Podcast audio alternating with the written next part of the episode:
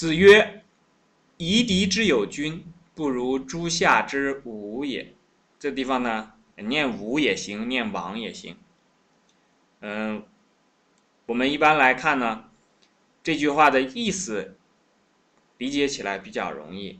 说夷狄之有君呐，夷狄嘛，在最早的时候呢，南蛮北夷，中国在最早的古代的时候呢，只有很小的一片，这一片是哪儿呢？最早的时候都是在围绕河南这个地方开始的，河南的这个。洛阳啊，郑州啊，新郑啊，为什么叫新郑呢？就是新的郑国啊，新郑这个地方。那么这些都是最早的时候。那到了后来呢，就开始有了周武王。周武王从什么地方来啊？从这个镐京，那也就是从这个陕西一带。那我们知道，这就是中国最西边。那最东边呢，当然就是这个齐鲁了，齐国和鲁国。那北边呢？有这个燕国，南边呢，在最早的时候还没有燕国。最早的时候，为什么讲有狄呢？这个狄呢，有赤狄和白狄，经常和这个当时的这个中国人啊，我们讲当时的中国人，呃，来作战，就是抢东西来，一直都在抢。从这个最早的时候，可能从夏商周就开始抢，一直抢抢到这个元明清，到了最后。不仅抢东西，而且把这个江山也夺下来了。那夺下来的时候呢，其实从最早的时候和赤狄的战争、白狄的战争，赤狄还分了两部分，在这个赵国的北面，然后再到后来的什么呃汉朝的时候和匈奴的作战，匈奴人打败了之后，然后就西迁。我曾经碰见一个土耳其人。然后他就去现在的蒙古国，去找什么呢？找突厥人的祖先的建筑。那我们就知道，其实匈奴和这个突厥也是相关的。那我们知道还有史上的白匈奴，也就是匈奴人被这个汉武帝打败之后，然后西迁。西迁的时候呢，到了阿富汗一带，就建立了一个国家。后来这个史称白匈奴的这个国家呢？把南面的印度灭掉了，那这就是匈奴。过了汉朝之后呢，三国，三国的时候呢，然后有这些什么鲜卑啊、乌丸呐，然后这些民族呢，现在都不见了，不见了，去哪儿去了呢？那变成了我们，注意是我们，因为它没有从地球上消失，没没有被灭种，没有那种就是。这种完全的这个这个全部被屠杀，它其实是进行了民族的融合。所以有时候我们讲我们中国人的时候呢，要注意要注意，这个它不是完全从血统上来划分的。那然后过了这个三国之后呢，后来再就有这个衣冠南渡，比方说讲这个苻坚淝水之战是吧？这就是。苻坚去和这个谢晋进行这个，呃，就是和后来的这个东晋作战的时候，那其实就是中国的生产啊、技术啊、工具啊开始向南迁移。因为当时的这个吴越之地啊，其实是比较落后的。在最早的那个时候呢，就是在衣冠南渡之前呢，比方说我们现在非常繁华的这些杭州啊。啊，那个时候叫临安，在更早之前，其实都是没有开发过的。那杭州开发呢，得益于苏东坡。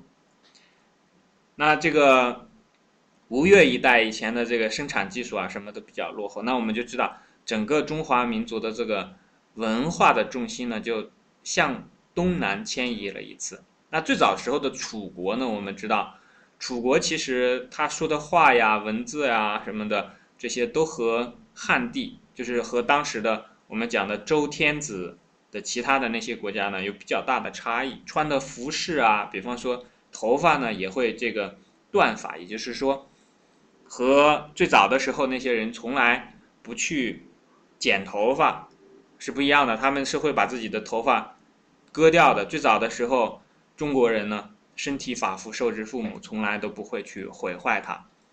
那所以它的风俗是不同的。那再到了后来，我们就知道，过了这个呃汉朝之后，然后三国，然后隋之后就是唐朝。唐朝的时候呢，我们知道和突厥的战争，对吧？然后突厥当时有东突厥和西突厥。那其实这个事情呢，和我们现在的新疆的问题呢，也有一些渊源，有一些这个历史上的原因。那么，在这个内蒙古的和林格尔呢，把这个东突厥的可汗这个灭掉了，所以东突厥就崩散了。那崩散了之后呢，它也不是消失了，它就开始向西迁移，也像匈奴一样。所以现在的这个中亚呢，有非常多的这个就是突厥的后裔，他们所讲的语言呢都是突厥语。那再往西呢？那西突厥呢？因为这个，它往往是这样，就是东面的人来了，然后西面的人就得往更西的地方去。呃，历史上好多次都是这个样子，所以这是夷狄之友军啊。我们顺便把这段历史稍微讲一下。那当这个突厥再往那边走的时候呢，西突厥呢就往更西的地方就，所以突厥人才开始皈依了伊斯兰教，在麦加。然后才有了现在的土耳其，土耳其呢，然后在这个，就是现在的伊斯坦布尔，就是以前的东罗马的首都。那么他们在这个伊斯坦布尔东南面的一个地方呢，建立了一个城，叫布尔萨。在布尔萨呢，建立了城池，就开始成年累月的来攻打这个伊斯坦布尔，一直到最后把这个东罗马攻陷，就成立了后来的。奥斯曼土耳其，奥斯曼土耳其的疆域非常广大，啊，一直到北非，然后整个的埃及都是属于土耳其的。现在所有的这个阿拉伯国家，什么这个沙特呀、伊拉克呀，什么甚至包括以前的伊朗啊什么的，全都是在这个奥斯曼土耳其的辖区之内。后来在这个二战的时候，英国人派了一个上尉。去把这个整个的这个奥斯曼土耳其下面的这些阿拉伯国家呢进行了游说，所以这样的话呢才分裂开来。好，我们这个大概讲了一下这个夷狄啊，这个其实是非常长的一段历史。那这个地方讲了一个夷狄之有君，夷狄看起来呢好像也有一个君主啊、君上啊，但是后面讲说不如诸夏之武也，这个王呢。在这个王字呢，在这里面也可以念成吴，还是念成王？它的意思呢，就是说，夷狄，即便有一个君，也不如诸夏没有。那我们能从这句话当中学到什么东西呢？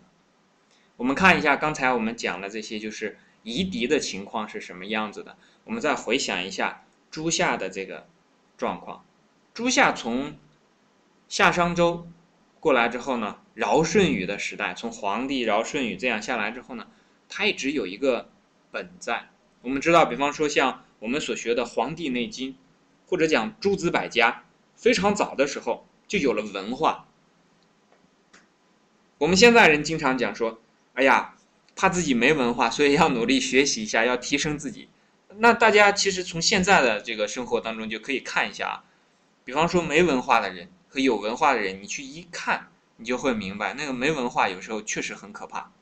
如果他没有文化，如果还有点武术，那就更糟糕了。所以呢，从这个现代的生活环境呢，我们看一下，可以大概这样来感受一下，为什么说这个夷狄之有君啊，不如诸夏之无也？就是说，我们比方说把夷狄啊当成没有文化的人，然后把这个诸夏呢当成是有文化的人，你去看一下，就是一群文化人在一起啊。他最起码有礼在，君子绝交不出恶声，对吧？君子绝交呢，但他不会恶语伤人。那但是我们在近代呢，有一个这个文化的革命运动，所以导致呢，这种君子绝交不出恶声呢，也好像可以去批评一下，说啊，这这些人说话酸溜溜的，怎么怎么样？那这些都已经变成一种什么呢？变成一种社会的习惯，我们知道每个人呢，个人个体会有习惯，社会也会有习惯。什么叫做习惯呢？就是我自自然而然的就去做这件事情了，没有对错，没有是非，这仅仅是一个习惯而已。就像我们今天在群里有同学上来就讲说“道可道，非常道”，那他已经变成一种习惯了，谁都可以讲一下这句话，但是每一个人都并不清楚自己在讲什么。那当再碰到别人的这个请教或者反问的时候呢，那这个人就会讲说啊，这个里面的意思其实谁都说不清楚了。那这种含义呢，其实是有一点讽刺的这个含这个这个这个含义在啊，它并不是说你不明白，你你也可以经常的挂在嘴上讲的。因为《论语》里面还有一句话叫什么呢？说君子能明之，必能言之；能言之，必能行之。就说一个君子啊，你能够把一个事情讲出来，那你就能把它解释清楚，里面的道理你是通的。你能不仅能把道理讲清楚，你还能做到。这讲的是什么呢？我们的言行一致。如果你不懂呢，那你最好你就少讲，自己心里可以去想，可以去学，可以向别人请教。但不要总是当成好像是已经懂了的样子，因为你给别人说能明知，你说啊有一个什么什么样的事啊，什么什么样的道理，你给人讲了，别人再向你请教的时候呢，你说哎呀，其实我也不懂了，这不是在浪费时间吗？对不对？你要如果给别人讲了，别人再问你的时候，你就应该能给别人解释清楚，或者说呢，你在给别人说之前，能明知之前呢，自己先自问一下。自己的道理是否已经通了？如果没有通呢，那最好把话呢说的稍微谦逊一些，说这个事情呢，我可能还不是很明了，但是呢，我有一点点个人的理解。那这样的话呢，别人可能也就不太会对你有太高的期望。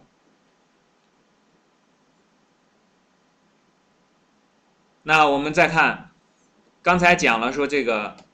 夷狄之有君和诸夏之无呢，是在于文化。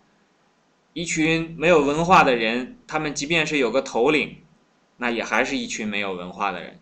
有个头领之后呢，可能就变成了一个什么犯罪团伙，或者是这个为非作歹的人群。朱夏如果有文化呢，他有礼在，有仁义在。即便没有头领呢，做事情也非常的有板有眼。那这个也不是拿来吹的了，不是吹牛的啊。我们比方讲，在中国呢，呃，我也走过一些地方，比方说像潮汕的人呢，刚才我们讲到说衣冠南渡，南渡之后呢，到了这个宋朝的时候呢，嘿，在这个江南都待不下去了。在这个江浙啊，这种地方都不行了，都已经受到了战争的波及了。中国人不太喜欢是非了，总是去躲开这些是非。你们要来打仗嘛，我就让给你。在这个周朝的时候就有，周朝的时候有人攻打这个周天子，周天子就说：“那周武王还是谁？说好吧，那你既然要来攻打，那我们就走吧，就把这个地方让给他。让给他之后，他肯定是荒掉嘛，因为那个时候的。”夷狄没文化嘛，还不会种地，他只会抢，只会去打猎。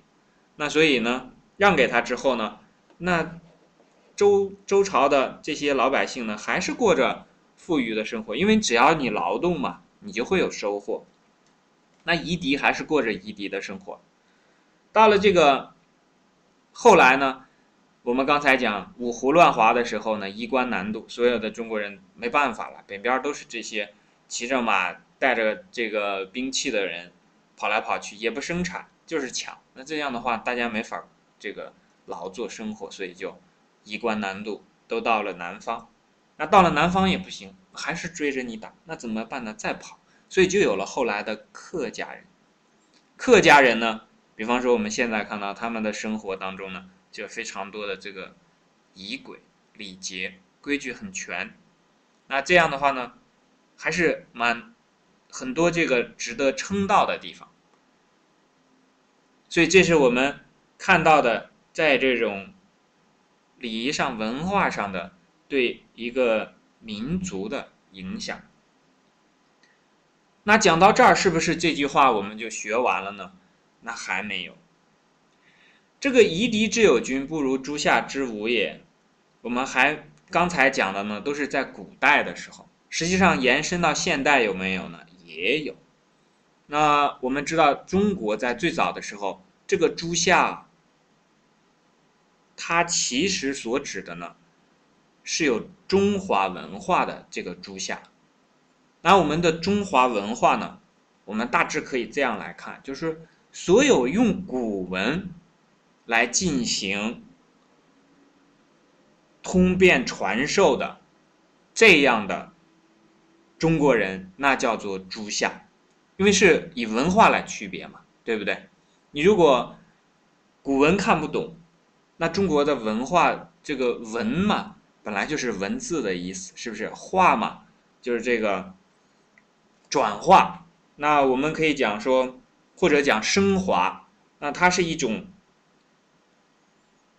通过文字传承的。思想的，然后在社会的各个方面表现出来的一种人类的精神升华的这么一种体现的东西，是吧？这个叫文化嘛。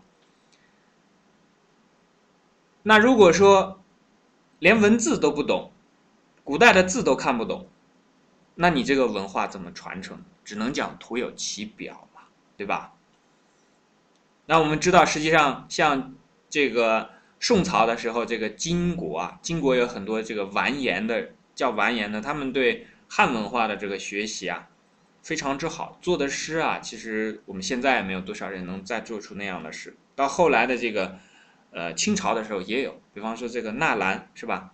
纳兰写的诗呢，也是满族人写的诗呢，那这个诗也是很厉害的。那还有这个藏族的那个，呃。商鞅嘉措是吧？这个活佛写的诗呢，啊，也也是很棒。那所以我们把这些人呢都统称为这个是有文化的。那但是呢，他可能呢不是一个这个诸夏之身啊。但到现在我们就不这样来看了。现在我们认为，只要是中华民族这个大民族范围内的都算。那我们刚才讲到说，这个文化呢一定是。能够传承了中华文化正统文化的这些人，这些中国人才叫做诸夏。那我们其实就明白了，这个其实应该是至少是要从清朝往前的这些人才算。那在清朝往前的时候，中国在全世界是一个什么样的位置呢？实际上呢，经济是比较发达的，这个我们大家应该清楚啊。比方说宋朝的时候啊，或者到清朝的时候。中国的经济在全世界来讲，如果讲体量啊，那应该是最大的。因为这个时候，如果我们了解一下同期的这个，比方说欧洲，那美国就不用讲了，美国才二百年历史，它这个非常短，那个时候都没有，只有欧洲。那欧洲的时候，在那个年代的时候呢，嗯，其实生活的比较凄惨了。比方说我们常用的这个瓷器啊，啊，还有这个常用的这些丝绸啊。那都是我们出口的东西。这个时候，大家也可以结合现在这个年代来理解一下，那个时候的瓷器和丝绸，相当于现在的什么呢？相当于现在的波音客机，或者讲空客 Airbus 这样的这种东西。为什么这么说呢？因为现在你花高科技去买到的，就是我们买到的高科技产品啊，它的这个价值，这个。就是它的这个价格啊非常高，价格高的原因是什么？是因为商业的作用。我们比方说一颗白菜在中国假设是一块钱，你在欧洲去买呢是一欧元，可是欧元和人民币的这个对比呢，在国际市场上的汇率换算呢，一欧元大概等于现在是八块钱，以前十块钱。我在德国的时候做过比较，它的这个。你在中国买的东西，比方说一块钱一颗白菜，在德国几乎也是一欧元一颗白菜。可是呢，我们知道，你中国的这个出口到别的国家的这些袜子呀、这些衣服呀、T 恤啊，都是非常便宜的针织品，都是通过密集型劳动生产出来，因为我们的人力便宜嘛，生产出来。然后你去买人家波音飞机的时候，那一架飞机，这个是吧？几个亿，非常贵。那你去换的时候呢，就有点像什么呢？有点像我们以前啊，用这个瓷器啊，用这个丝绸啊，去到西方去换他们的黄金白银。所以我们在，比方说在这个马六甲海峡的这条航线上，经常会有沉船发现，发现之后呢，里面就有非常非常多的瓷器。那个时候的船啊。为了多装瓷器，把船造的很大，然后这个装整整一船的这个瓷器，就像现在的这种集装箱的这个大货轮一样，然后运到那边去换钱，换来的都是白花花的银子，还有这个丝绸之路。所以在那个明朝啊，这个一直到清朝的时候，之前的宋朝那就更不用讲了，就是中国的这种靠这样的这些自身的这个发展啊，它的这个。经济上其实是很好的。那从他的社会，我们刚才讲了物质上啊，再看他的社会的生活当中，那我们的文化艺术啊，比方说从敦煌发掘出来的这些呃两晋的这这种很多的这个呃文化的遗产，呃，比方说禅宗啊，禅宗的发展呀，它的诗词啊。音乐啊，这些都是非常非常这个伟大的，它的这个产出啊非常丰富，这也是西方所不能比的。那我们看西方的，比方说我们听这些巴赫呀，或者是什么，你看一下他的年代，或者莫扎特，你看一下他的年代，他肯定没有我们那个久远。因为你要如果看西方的这个历史，你往更久远的时候，你就会发现它只有。在地中海沿岸那一小片，那有这个古希腊的这个这个一点文明。更早的时候，像现在的这个德国，就是从从这个呃奥地利往北这一片地方呢，在以前呢，就像我们是从现在的内蒙古往北一样，从这个河北往北一样，都是属于游牧民族。那现在的。世界上呢，比方说，呃，德国人也好，法国人也好，甚至包括英国人也好，都是盎格鲁撒克逊人，都是这个日耳曼人，或者叫雅利安人。那在整个的这个亚洲这块来讲呢，之前呢都是这个我们叫蒙古人种啊。其实匈奴人呐、突厥人呐，然后和这个后来包括女真人呐，那其实都是。占了比较大的这个比例，都是从北向南，然后这样的一个进攻。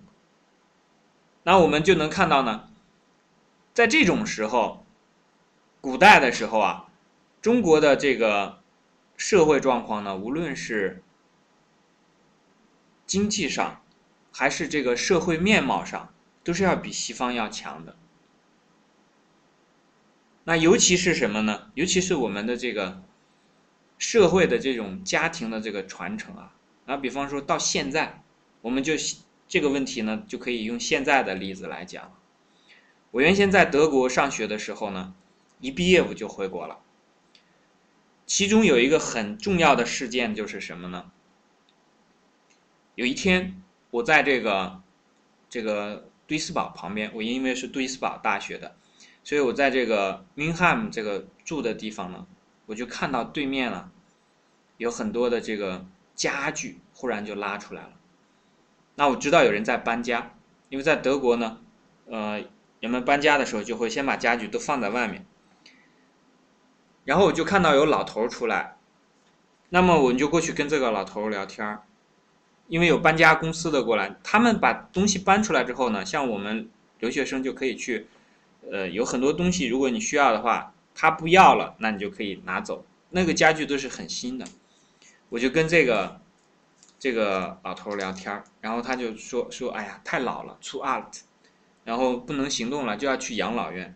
那个时候我就心里比较震撼，因为那个时候我们中国啊，那个是两千年、两千零二年的样子，应该是我们在中国那个时候呢。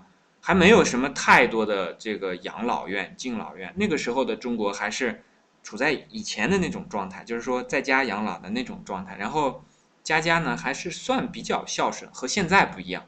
这个虽然时间过的这才是呃十来年的时间啊，这个真的是变化非常之大。那当时我就想了一下，如果我在这个地方生活，然后等到了年老之后，然后也就像这个地方的这种，比方说小孩子先开始在家还和父母很开心，到了长大以后就赶出去了，就必须要自立。那虽然听着也挺有道理，但是总是觉得心里面觉得好像有有一点凉的那种感觉。然后等到了人老了以后呢，子女又不会去承担这个抚养的这个责任，然后听起来好像人人独立，但是我好像一点对这个都没兴趣。我觉得这是什么呀？就有点这个话里面的含义：“夷狄之有君，不无诸夏之无也。”我还是比较喜欢中国的这种氛围。可是回到中国呢，慢慢的我才发现。我们正在玩了命的去西方化，把西方的这个技术什么东西都搬过来，那这个不要紧啊，我觉得你去开一辆车，这个可能我的见识不够深啊，我觉得也影响不是特别之大了。虽然我我不是说特别认可这件事情，但是后来发现我们的教育也在西方化，所谓的西方化，其实主要就是物质化、商业化了。就是以前的，像我上大学的时候呢，还是属于这种，嗯，基本上不怎么花钱的这个时候。到后来呢，这个上学你要有钱，虽然也有这个贷款啊，那是挺好的一件事情，也解决了很多学生，但是学生的这个上学的问题呢，但是毕竟啊，人们上学和钱挂钩挂的有就更紧了。为什么上学？为了钱。怎么上学？那得有钱。啊，都是这样子。后来又发现有什么情况呢？医疗的商业化啊，这个更要命了。因为教育商业化了之后呢，它的这个产生的结果啊，时间周期非常长。因为你不过一代人啊，看不出来这个影响。我们慢慢就能看到这个教育商业化带来的恶果。那再要把这个医疗进行商业化之后呢，这个就来得快了。因为你昨天去看病的时候，这个病这个大夫呢。他是以这个济世救人为己任，但是后来呢，他以这个赚钱盈利为目的，这个一下去了医院之后，你就会感受非常不同。先开始呢是能怎么样把你的病治好，能怎么样减少你的痛苦，那就怎么来。后来呢就变成了能怎么样多赚钱呢？到了这种是有些可采取不不不用采取的。这个选择的时候呢，可能就选择那个能让他更赚钱的，比方说过度的检测、过度的检查。那比方说有的这种心脏的支架，那有的时候可能加这个支架也可以，不加也可以，那他可能就选择加。那至于加的原因呢，就很简单了，这就是《论语》当中所讲的“君子喻于义，小人喻于利”，那就是指的这一方面。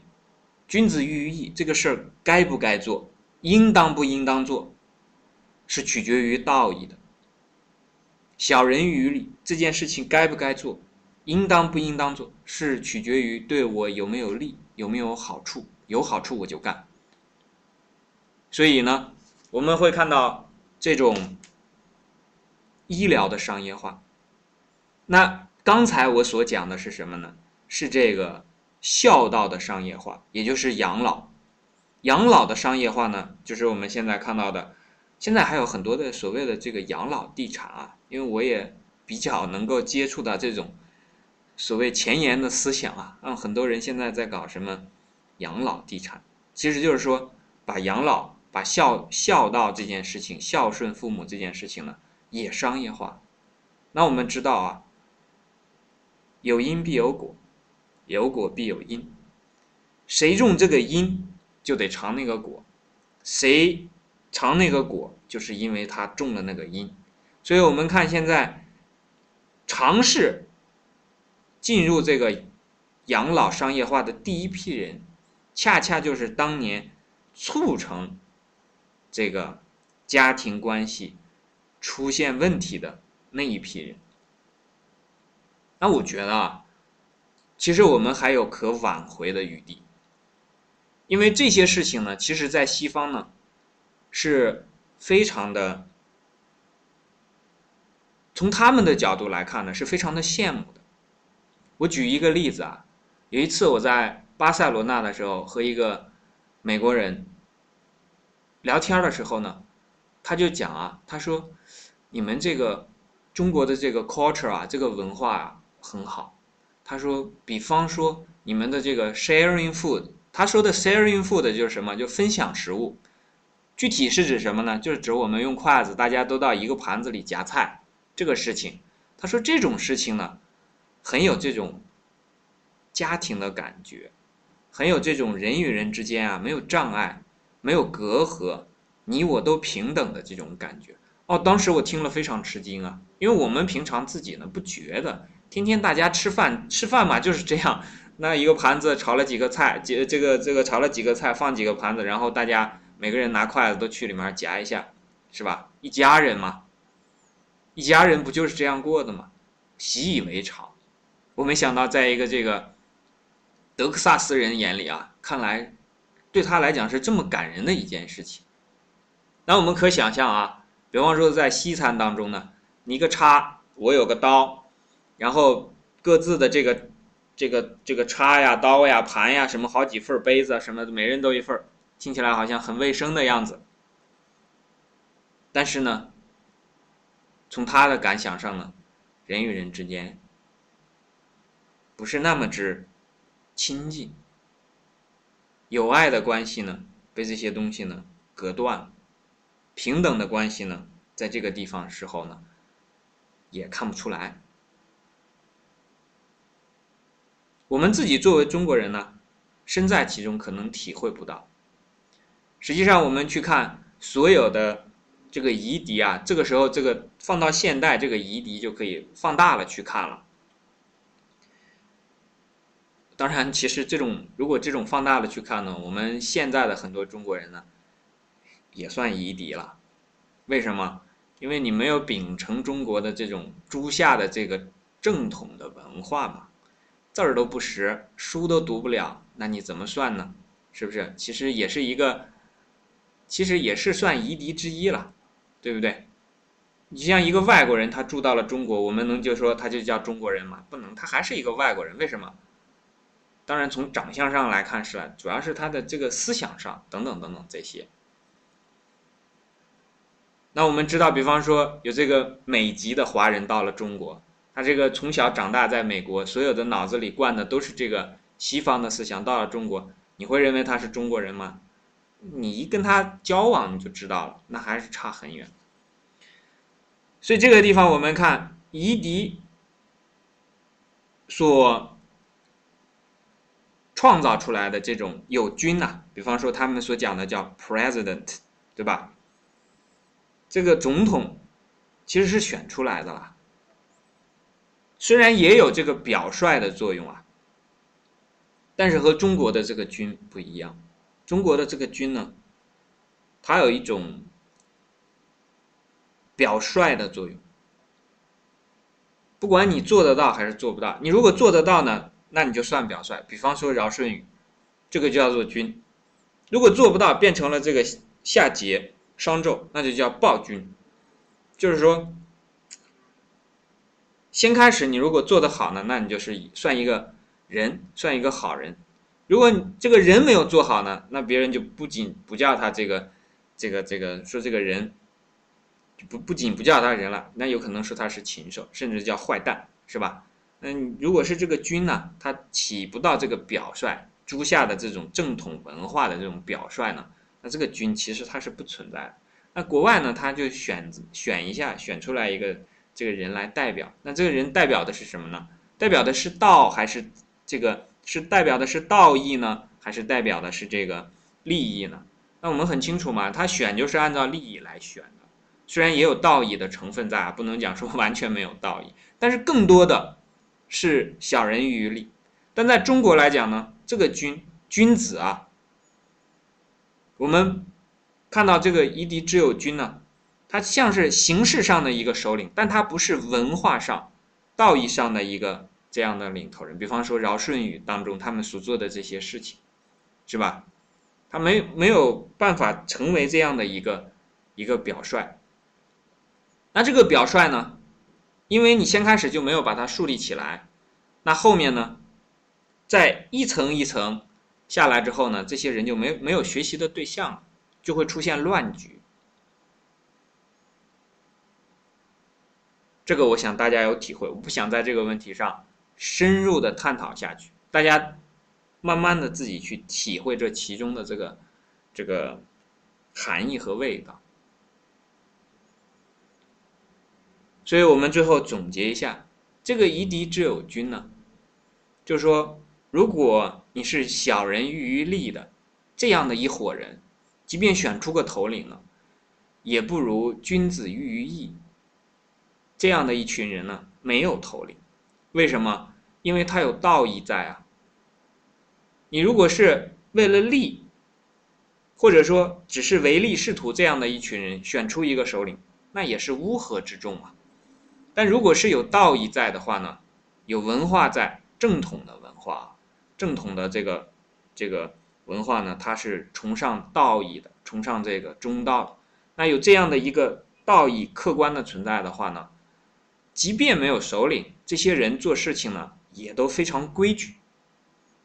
我们这个年代的人应该最能体会到规矩的可贵了。我们讲完这个呢，就讲一下怎么样可以不花钱出国。好，我们先把这一段讲到这里。